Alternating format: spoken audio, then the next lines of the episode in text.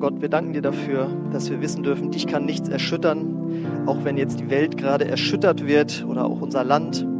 Danke, Herr, dass wir, die wir dich kennen, dass wir auf dich sehen dürfen, dass du unser Halt bist, unser Fels. Danke, Herr, dass wir mit dir durchgehen durch diese Zeit, Herr, und sogar mit Freude durchgehen können, Herr. Ich danke dir dafür, dass der Apostel Paulus das betet aus einem Gefängnis. Freut euch alle Zeit. Und danke, dass wenn wir auf dich sehen, dass wir diese Freude in unserem Herzen spüren können, Herr. Danke für diese gemeinsame Zeit jetzt in deiner Gegenwart, Herr. Amen. Amen.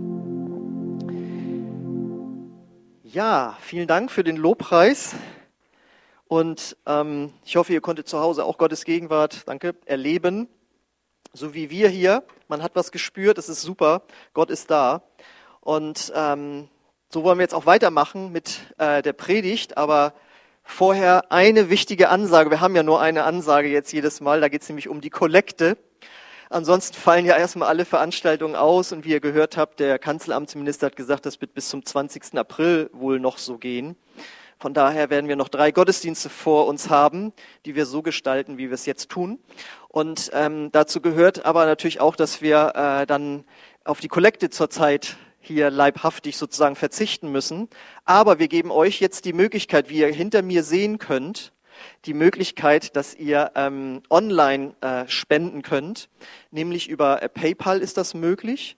Und äh, wir laden euch ein, reichlich davon Gebrauch zu machen, äh, weil wenn du jetzt sagst, nee, das ist mir gerade zu anstrengend, ich habe keine Lust, äh, wir merken das dann halt hier sofort im Gemeindehaushalt. Natürlich kann man das auch irgendwie nachreichen. Alles freiwillig, aber ich möchte euch äh, daran erinnern, daran mitzudenken, dass wir eben hier jetzt dann wahrscheinlich vier Gottesdienste oder fünf Gottesdienste haben werden, wo wir keine Kollekte einsammeln. Und ähm, ja, nutzt einfach diese technische Möglichkeit, euch jetzt ähm, online da auch dran zu beteiligen, damit wir das hier weiterhin so aufrechterhalten können. Okay.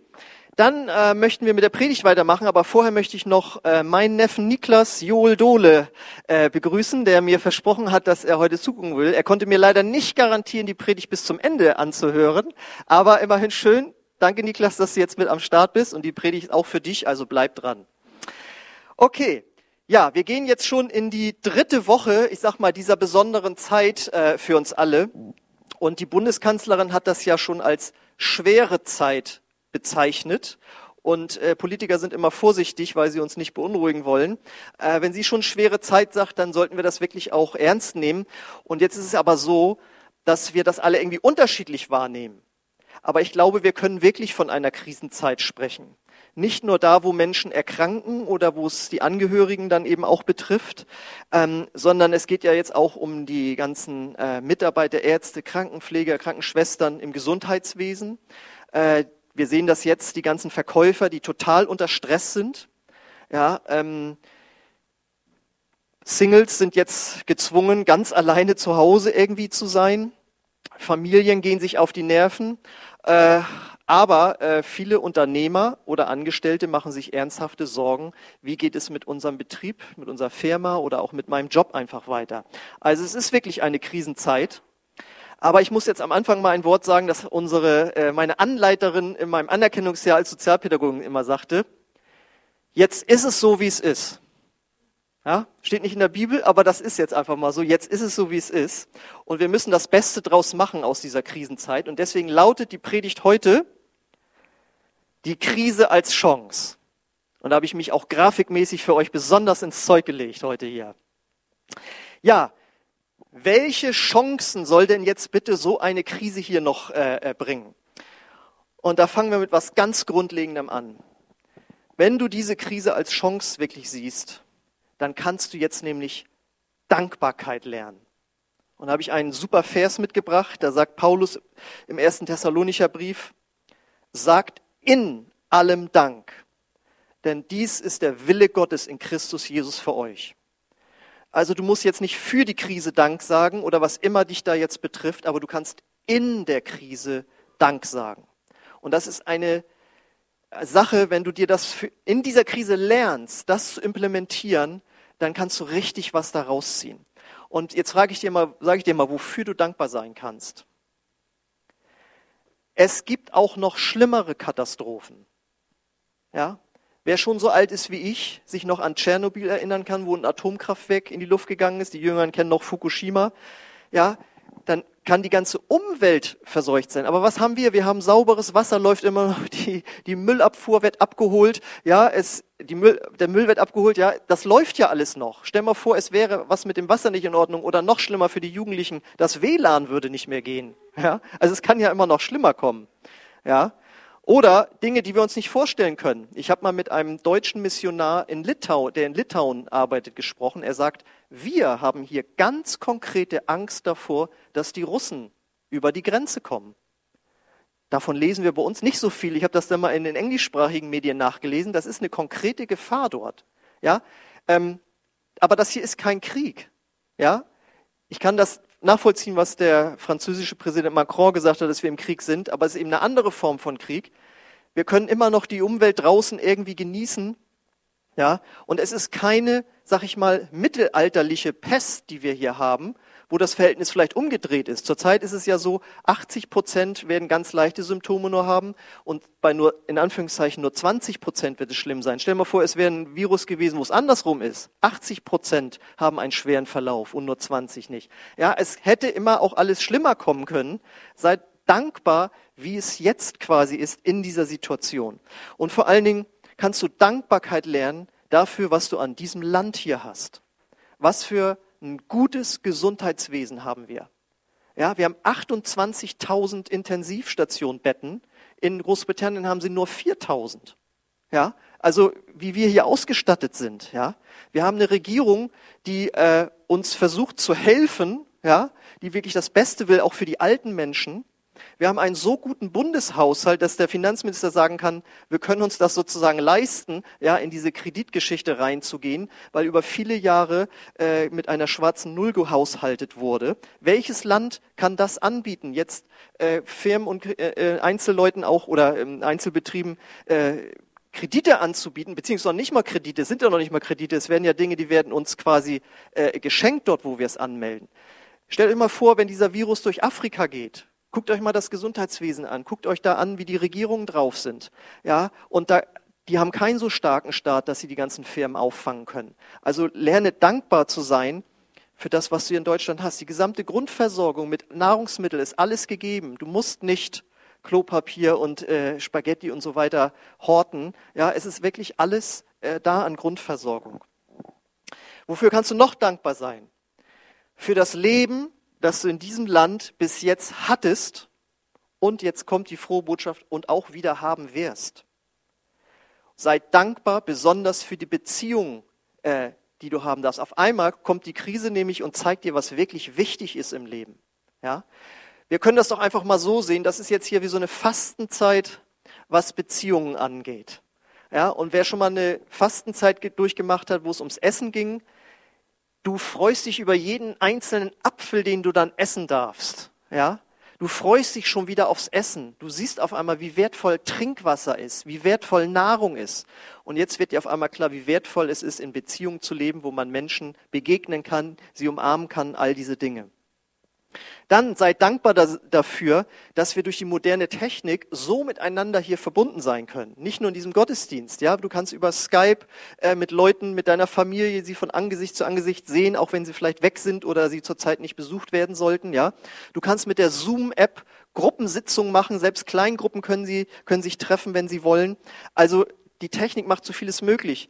Viele Menschen können von zu Hause jetzt arbeiten und äh, im Homeoffice äh, trotzdem immer noch äh, berufstätig bleiben. Ja?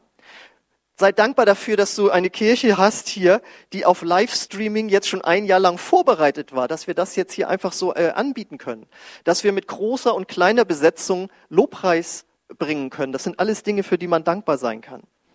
Das waren jetzt nur ein paar Beispiele. Du kannst dir selbst äh, Gedanken machen. Sei dankbar, welche Chancen du jetzt hast. Und das ist das nächste. Die Krise bietet dir die Chance, dass du dich auf etwas vorbereitest, was vielleicht irgendwann in 10, 20 Jahren kommt. Eine vielleicht größere Krise. Und da habe ich euch einen Bibelvers mitgenommen. Äh, da geht es um König David, der ja gegen Goliath gekämpft hat und der, äh, als er von König Saul befragt wurde, dazu sagt, Und da in 1 Samuel 17 lesen wir, und David fuhr fort, der Herr, der mich aus den Klauen des Löwen und aus den Klauen des Bären gerettet hat, der wird mich auch aus der Hand dieses Philisters retten. Das heißt, David sagt im Grunde genommen, ja, das ist eine krasse Nummer, jetzt hier so einen Riesen mit dem zu kämpfen, ich als äh, fast Jugendlicher noch, aber ich habe schon mit äh, Löwen und Bären gekämpft und Gott hat mich daraus schon errettet, da werde ich mit dem auch fertig werden. Das bedeutet, es kann in weiß ich wie vielen Jahren eine viel größere Staatskrise vielleicht geben, eine weltweite Krise, aber natürlich auch eine familiäre Krise oder auch eine persönliche Krise, die, wo du denkst, wie soll ich das bewältigen? Aber dann kannst du dich erinnern, damals in der Corona-Krise habe ich es mit Gott auch geschafft. Ich bin durch harte Zeiten durchgegangen. Ich habe gelernt zu beten. Ich habe gelernt, Dinge zu tun, über die ich auch noch sprechen werde. Und ich bin jetzt in der Lage, mit einer Krise umzugehen. Und deswegen hast du die Chance, in dieser Krise, dieser Krise mal zu reflektieren, wie gehst du jetzt mit Ängsten um? Was hast du für Ängste? Wie gehst du damit um? Wie gehst du jetzt mit Gott um? Gehst du näher auf ihn zu oder näher oder weiter von ihm weg? Wie gehst du jetzt mit deinen Mitmenschen um in dieser Situation? Und vor allen Dingen für viele, wie gehst du jetzt mit der freien Zeit um? Wie, wie gehst du mit den Dingen um, die jetzt da sind? Du kannst mal reflektieren, wo bin ich überhaupt integriert? Bin ich in eine Gemeinde integriert, in eine Kleingruppe integriert? Wer sind die Beziehungen, die mich jetzt mittragen? Das sind alles Dinge, die jetzt hochkommen, die einem klar werden und die man nehmen kann und wo man sich vorbereiten kann. Und das möchte ich bei der nächsten Krise, dass das anders läuft. Und damit sind wir ja beim Glauben angelangt. Du kannst in dieser Krise Glauben lernen. Und auch da habe ich einen schönen Bibelvers mitgebracht. Da steht nämlich in Jakobus 1, 2 bis 4. Liebe Brüder, wenn in schwierigen Situationen euer Glaube geprüft wird, dann freut euch darüber. Denn wenn ihr euch darin bewährt, wächst eure Geduld. Und durch die Geduld werdet ihr bis zum Ende durchhalten. Denn dann wird euer Glaube zur vollen Reife gelangen und vollkommen sein und nichts wird euch fehlen. Das muss man sich mal vorstellen. Diese Bibelstelle hat mich ab ganz am Anfang meines Christseins schon irgendwie total irritiert. Man soll sich freuen in schwierigen Situationen. Ja? Aber das ist vergleichbar mit einem Sportler. Ja? Wenn du trainierst, das ist total anstrengend.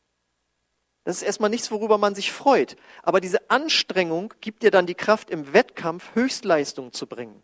Und so wird hier in einer schwierigen Situation, in einer Krise unser Glaube gestärkt. Und wie macht man das, dass es wirklich einen nicht runterzieht, sondern stärkt im Glauben? Nimm jetzt in dieser Situation einen anderen Blick ein.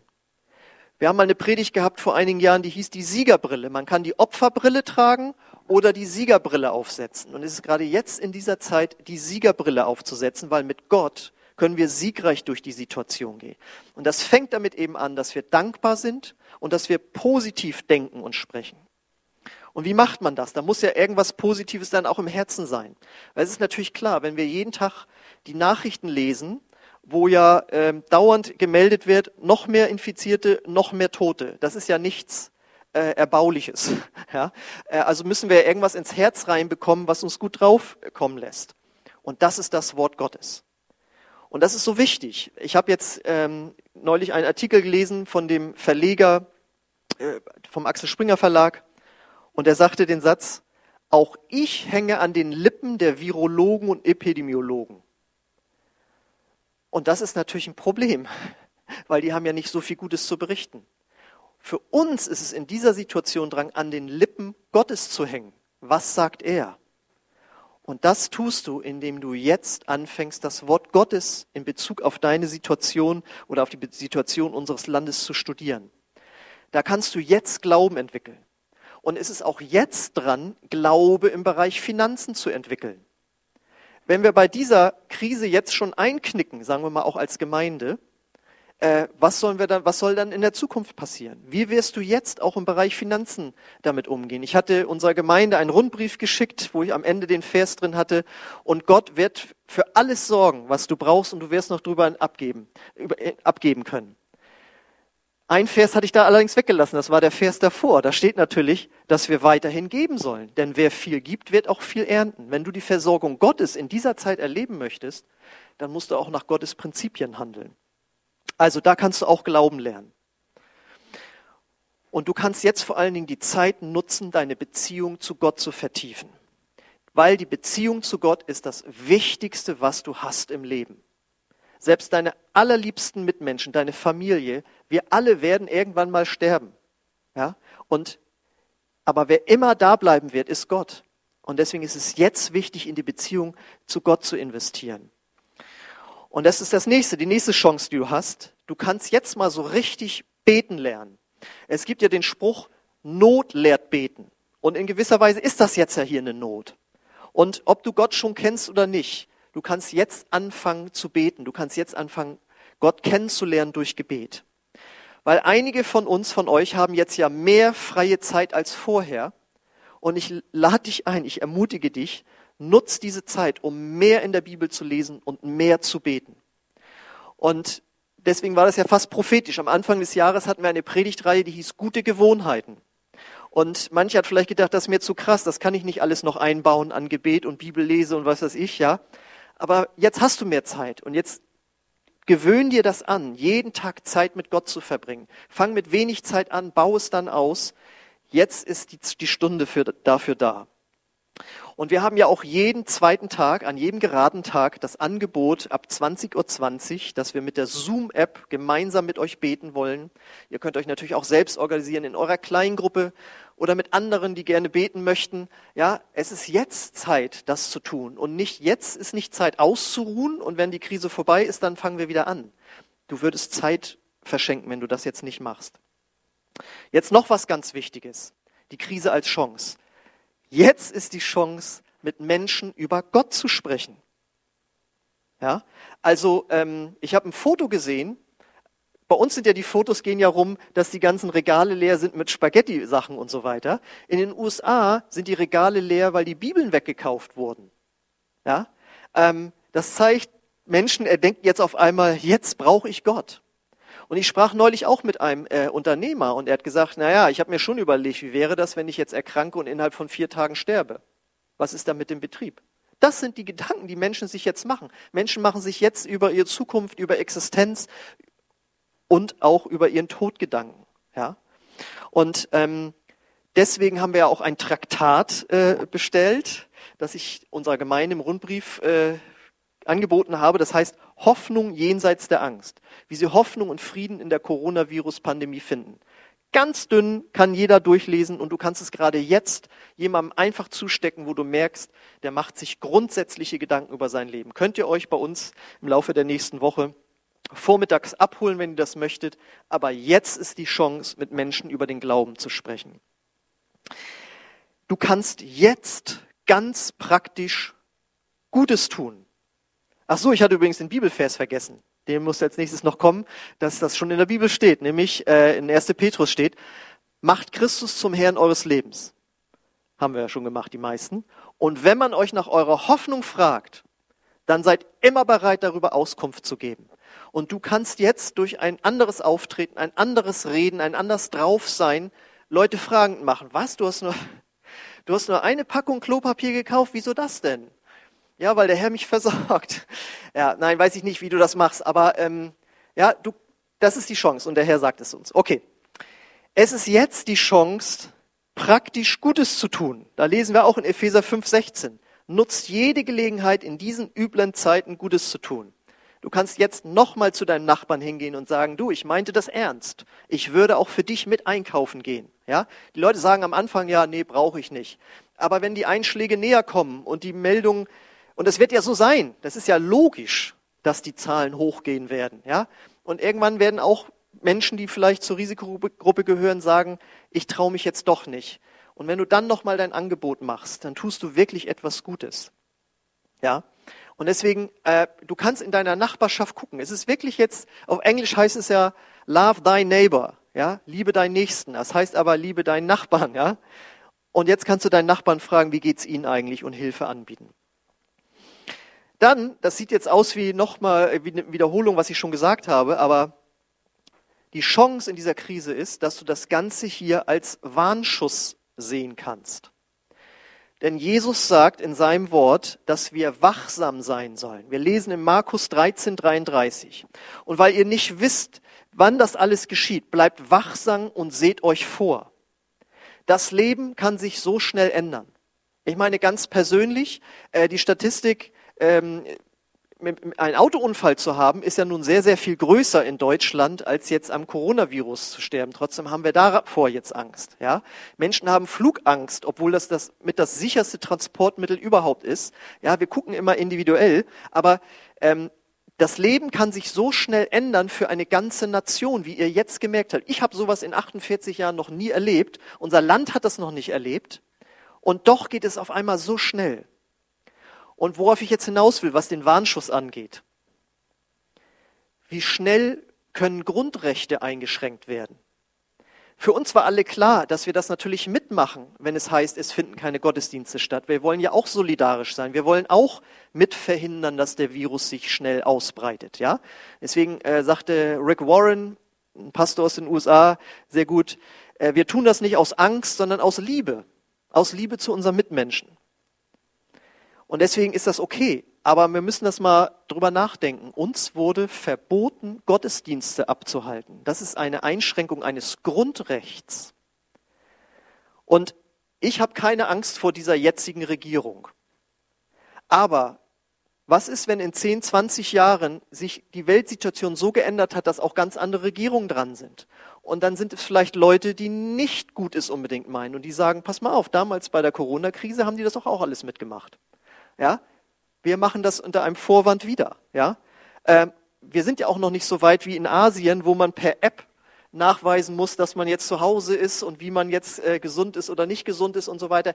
Ich kann das alles nachvollziehen, dass ihr mich nicht falsch versteht. Nur gerade in China tut sich ja ein Überwachungsstaat auf. Das ist ja unfassbar. Ich habe mal einen Bericht gesehen, da ist ein Journalist die Straße längs gegangen. An einer Straße waren 60 Kameras. Ja, und diese Krise führt jetzt dazu, dass weltweit Dinge sich verändern. Ja, man möchte am liebsten nicht mehr mit Bargeld bezahlen, weil da eben Viren drauf sein können. Das ist aber etwas, wenn wir nachher nur noch mit Karte bezahlen, dann wird man, wird staatlicherseits, wird man lückenlos dein Leben nachvollziehen können. Da war er, da hat was eingekauft, da hat er das eingekauft. Ja, von, äh, von Google und Facebook will ich ja gar nicht reden. Die können ja teilweise unsere Gedanken lesen. Ja, wenn du nachguckst, wenn du nachguckst, was hat er als nächstes angeklickt? Ach so, dann kam ihm der Gedanke, dann hat er das angeklickt. Ja, und ähm, in Krisenzeiten können solche Sachen auch missbraucht werden. Und äh, die Bibel sagt eindeutig, dass es Kräfte in dieser Welt gibt, die ein großes, wie ich es mal so ausdrücken, ein großes Problem mit Christen haben. Und deswegen lass uns das hier wachsam beobachten nochmal, nicht, dass ich mich falsch verstehe. Ich habe kein Problem mit dieser Regierung und mit diesem Staat jetzt oder so. Ich unterstütze diese Maßnahmen, aber wir müssen trotzdem auch vorsichtig sein, was die Einschränkung von Grundrechten angeht. Und deswegen lass uns das als Warnschuss sehen, was alles passieren kann. Und Jesus sagt, seid wachsam, und das lese ich euch nochmal vor. Oder steht da doch oben, Markus 13, 33, alles klar. Gut, also ihr seht, ähm, wir können die Krise wirklich als Chance sehen. Wir verstehen jetzt auf einmal den Bibelvers besser, Römer 8, 28. Wir wissen aber, dass denen, die Gott lieben, alle Dinge zum Besten dienen. Denen, die nach seinem Ratschluss berufen sind. Ja, ähm, da ist jetzt nochmal der Vers für meine gesamte These hier. Diese Krise kann für dein Leben etwas Gutes bewirken, wenn du damit geistlich umgehst. Wenn du dich jetzt hängen lässt und deinen negativen Gefühlen hingibst und keinen Bock und was weiß ich, das ist nicht gut. Aber wenn du das jetzt geistlich angehst, dann wird dir das zum äh, guten Mitwirken. Und da steht aber nämlich eine Bedingung. Den, die Gott lieben. Den, die Gott lieben. Das kommt nicht automatisch. Und Liebe ist etwas, was praktisch ist. Jetzt mit Gott reden, jetzt sein Wort lesen, jetzt das tun, was er möchte. Das drückt Liebe zu ihm aus. Und dann wirst du da etwas Gutes rausziehen können. Und so möchte ich jetzt, ähm, wenn ich jetzt zum Ende hier komme, äh, mich natürlich auch an die wenden, die Gott noch gar nicht kennen. Liebst du Gott, so wie es da steht? Möchtest du, dass diese Krise zu einer Chance wird für dein Leben? Dann kannst du Gott kennenlernen. Gott ist nur ein Gebet von dir entfernt. Ich habe so ein Gebet mal äh, mitgebracht, das steht in Römer 10, Vers 13. Denn jeder, der den Namen des Herrn anruft, wird gerettet werden. Du bist nur ein Gebet von Gott entfernt. Und wenn du sagst, ja, ich, ich möchte diesen Gott kennenlernen, dann kannst du zu ihm beten. Und wenn du sagst, ich möchte nicht einfach nur mal eine kurze Hilfe haben in dieser Not, sondern ich möchte ihn wirklich ganz kennenlernen, dann ist das möglich, denn dafür ist Jesus Christus auf die Erde gekommen. Ja, er ist nicht dafür gekommen, damit wir ein Weihnachtsfest haben, oder dann ist er auch nicht gestorben, auferstanden, damit wir ein Osterfest haben. Das sollen alles nur Dinge sein, die uns daran erinnern. Sondern er ist gekommen, um uns Menschen in unserer Krisensituation, in unseren Nöten zu begegnen. Und die größte Not, die wir Menschen haben, ist, dass wir nicht in erster Linie ein Coronavirus vielleicht in uns haben, sondern ein Virus, den die Bibel Sünde nennt. Nämlich, dass wir Dinge tun, die in Gottes Augen nicht in Ordnung sind, die in den Augen unserer Mitmenschen, wenn wir sie tun, nicht in Ordnung sind und die wir bei den anderen auch nicht in Ordnung äh, finden. Das ist dieses gesamte Fehlverhalten, was wir an andere an den Tag legen, ja, wo wir uns selbst über uns und andere ärgern und wo wir so egoistisch manchmal sein können und Gott sagt, das sind Dinge, die auch mich stören. Aber ich habe einen Weg gefunden, wie wir beide trotzdem zusammen sein können. Ich, der heilige Gott, der dich liebt, und du, der Mensch, der sich permanent verfehlt. Nämlich, ich habe meinen Sohn auf diese Welt gesandt, der für deine Vergehungen gestorben ist. Und wenn du das glaubst und das für dich annimmst, dann vergebe ich dir und ich komme in dein Herz. Und wenn diese Krise dazu führen sollte, dass du dich Gott zuwendest, dann ist, der, dann ist diese Krise der große Hauptgewinn für dich. Dann bekommst du nämlich nicht nur Frieden in diesem Leben, sondern du wirst mit Gott die Ewigkeit verbringen. Denn an Jesus entscheidet sich die Frage zwischen Himmel und Hölle für jeden Menschen. Und wenn du Ja sagst zu Jesus, dann wirst du die Ewigkeit bei Gott im Himmel verbringen. Und deswegen möchte ich dich einladen, dass du diese Krise als Chance nimmst, Gott in dein Herz einzuladen. Und ich möchte unser Lobpreisteam nochmal auf die Bühne bitten, dass sie das äh, letzte Lied nochmal mit uns äh, spielen, ähm, wo wir positiv wirklich auf Gott sehen und sagen, äh, Gott, mit dir sind äh, diese Dinge möglich, da durchzugehen. Und wenn du jetzt gemeinsam gleich hier mit mir betest, dann kannst du dich schon einreihen in die Schar der Christen, die das wirklich glauben und erleben. Und deswegen, wenn du da jetzt zu Hause sitzt oder stehst und du möchtest ein Leben mit Gott beginnen, dann lade ich dich ein, dass wir jetzt gemeinsam ein Gebet sprechen. Nämlich, wie ich gesagt habe, du bist ein Gebet von Gott entfernt.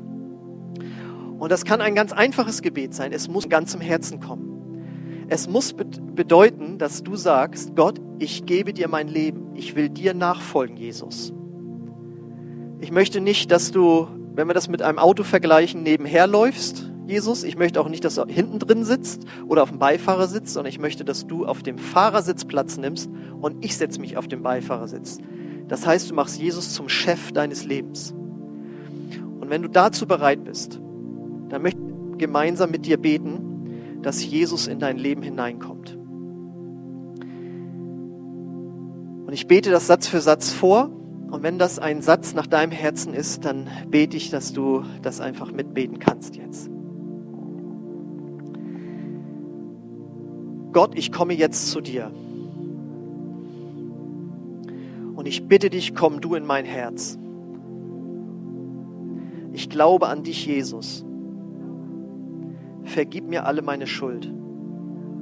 Ich will dir nachfolgen. Gib du mir deinen Frieden, damit diese Krise zu einer Chance für mich wird. Amen. Amen.